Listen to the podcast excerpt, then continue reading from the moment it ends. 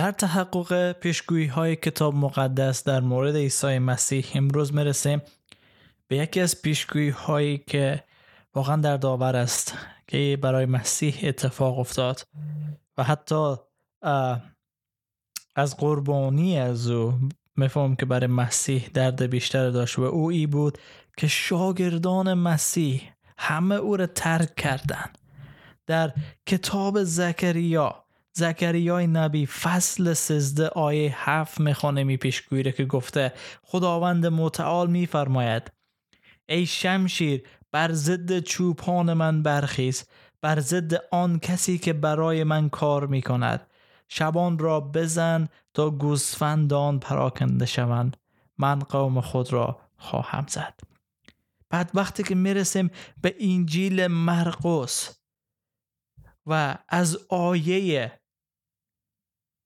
27 نگاه می‌کنیم مسیح سراسر پیشگویی می‌کنه که همه شاگردان از پتروس شجاعترین آنها گرفته و یهودا که به او خیانت می‌کنه و همه مسیح ترک خواهند کرد در زمانی که سختی بر او میایه و اوج ای آیه در آیه پینجا هست که میگه همه شاگردان او را ترک کردند و از آنجا گریختند.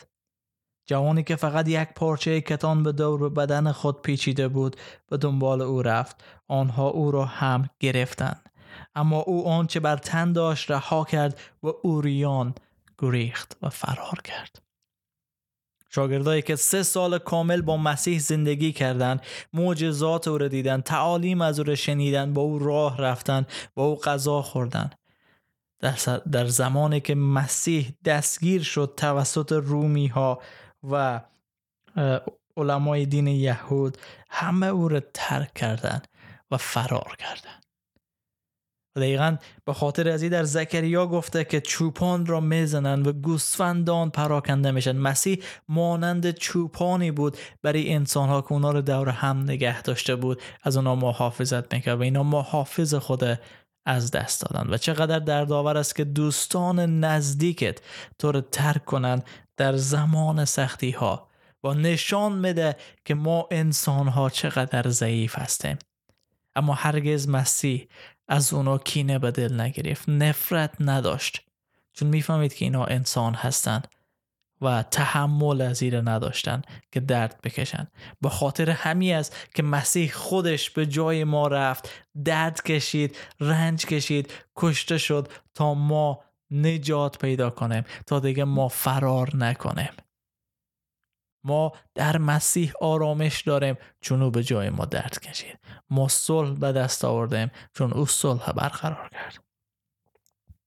و ای پیشگویی نیز در مورد مسیح به تحقق پیوست که چوپان را زدند و گوسفندان پراکنده شدند.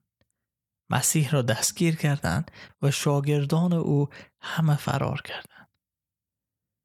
کتاب مقدس یک یا دو پیشگویی در مورد مسیح نداره بلکه چندین پیشگویی داره که ما تلاش می‌کنیم با این کار خود به شما نشان بدیم که حقیقت چی هست راه کدام هست و شما باید چه کار انجام بدن تا خدا رو خوشنود بسازن چون می‌دانیم که همه شما در صدد ای هستین که با اعمال نیک خود خدا رو خوشنود بسازن ولی مسیر دارن اشتباه میرن ایزان اگر دوست دارین بیشتر بدانین با ما به تماس شده از طریق شبکه های اجتماعی سوال های خود مطرح کنین یا به شماره تماس ما مثبت یک 321 374 70 پیام بدین از طریق واتساپ و تلگرام و ما همواره آماده هستیم که شما را خدمت کنیم. در فیض برکت و سلامتی خداوند عیسی مسیح باشید.